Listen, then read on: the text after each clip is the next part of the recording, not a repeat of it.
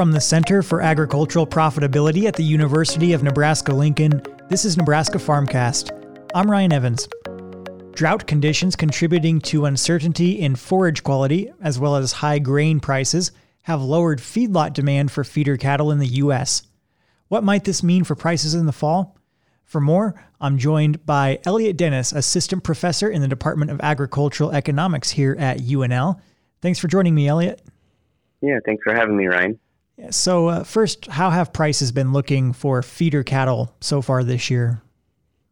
Yeah, so we're really looking at uh, two different signals. The first is the video cattle auction markets that have started to take place over June and July for fall delivery. Uh, fall delivery really implying September, October, November, um, and really the uh, the Chicago Mercantile Exchange, sometimes known as the CME. Uh, and currently, if prices are relatively the same when we look across those boards. Uh, for example, when we're looking at, you know, either the CME or the uh, video auctions for 700 to 900 pound weight for it's for uh, the north central region, which Nebraska is a part of. Uh, it's about 167 uh, or $167.90 a hundredweight for steers and about $160 a hundredweight for heifers. Obviously, that's going to vary a little bit. The um, as we get lighter, the, the price per pound goes up, and as we get heavier, it, it goes down a little bit. But that's kind of where we're at, and uh, we're seeing a lot of premiums in earlier delivery months, and so uh, September there seems to be a lot more premiums in September relative to October and November. And can you talk more about where producers are looking for this pricing information uh, about delivery of cattle in the fall, the CME and, and video auctions, and some distinctions between the two, perhaps? Yeah, so uh, really, when we talk about where do we get price information, there's really only two sources that we can look for pricing information that's publicly available. The, the first is the Chicago Mercantile Exchange, and they trade standardized contracts uh, for feeder cattle with 50,000 pounds uh, in certain months. Most notably for us in the fall, it's going to be the uh, uh, September, October, November contract. Um, and so that's really traded almost 12 months before the cattle actually arrive.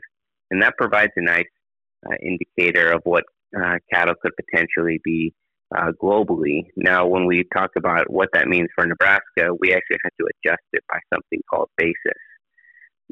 And basis is called or is calculated as the cash local cash price minus the futures price. And we observe basis historically. So the example I used was 700 to 900 pound steers. Uh, historically in Nebraska, basis for, for that weight category is about plus five, which means on average over the last 15 to 20 years, cash has been $5 higher um, during October uh, relative to the futures market. And so we can take any, really any futures price we see, adjust it by basis, and get uh, a pricing expectation. The other one uh, that uh, producers tend to, to use is the video auctions. And uh, there's lots of video auctions uh, that are available. Some are more seasonal than others, but the, the big ones that provide a lot of pricing signals are the Western Video Livestock, the Torrington Video uh, in Wyoming, the uh, Northern Video in Montana, and, and the Superior Video in Texas.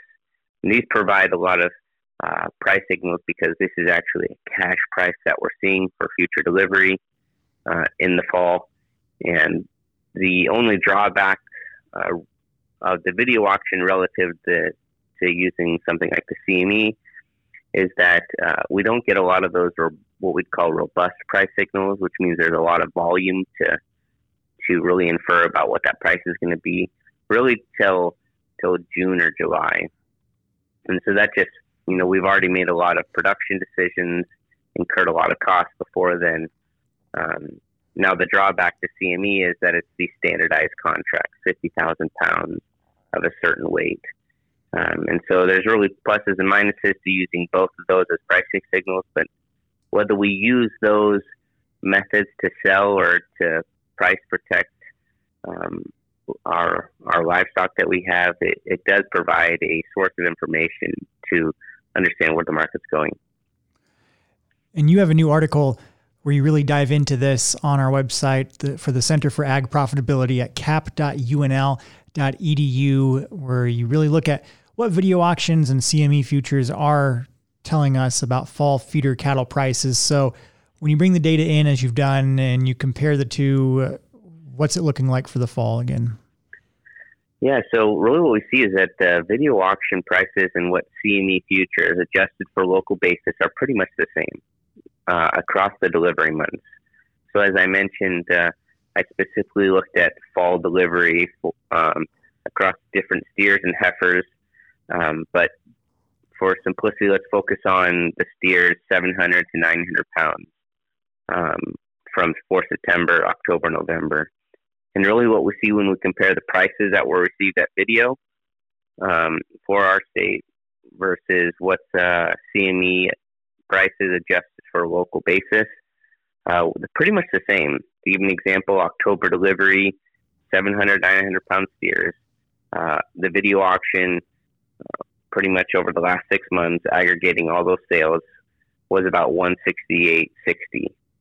Uh, the CME futures, taking that October futures contract, adjusting for basis, was about 168.10. So within 40 cents if each other per uh, per hundredweight, or about you know four cents per pound. You know that's that's very close, and really shows that the the CME and the and the video auctions are, are tracking really well. Uh, what we are seeing is that there are a lot of premiums being paid for heavier cattle relative to lighter cattle, and that largely has to do with the feeding situation. If, if uh, corn is really high um, and there's grass is really poor, well, uh, feedlots they want to place heavier cattle, and when they because they don't have to feed them as long, and so it, it's a way of reducing their cost of gain. And so we're, we're really seeing that in the in the price weight slide that uh, feedlots are paying premiums to place heavier cattle relative to, to lighter cattle. So, what are some potential factors that might influence the price and cause it to go higher or lower than what's being observed?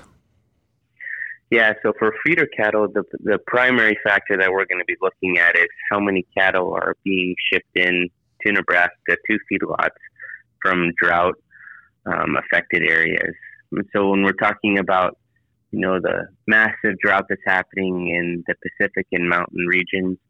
Uh, a lot of producers are have already started to liquidate feeder cattle. Sales receipts are up about 15% already year over year.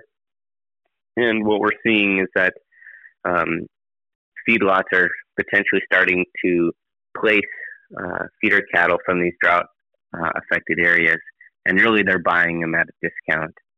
And so there's potential for downward price movements, specifically here in, in Nebraska, if we start to see pens start to fill up, because there will be reduced demand for that. And so, really, what I would suggest is just looking into uh, potentially, if you're, that's a concern, either looking at things like uh, LRP, livestock risk protection, if that's something that you feel like there is a high probability of that moving down, or looking at uh, trying to forward cattle some or forward contract some of those cattle on on the video. All right, great information from Elliot Dennis, assistant professor in the Department of Agricultural Economics at the University of Nebraska Lincoln. And again, to read his new paper on what we've been talking about here on this podcast, visit our website at cap.unl.edu. As always, thanks, Elliot. Thank you, Ryan. Nebraska Farmcast is a production of the Center for Agricultural Profitability at the University of Nebraska Lincoln. For the latest research based information and education resources to manage your farm or ranch operation, visit our website at cap.unl.edu. That's cap.unl.edu.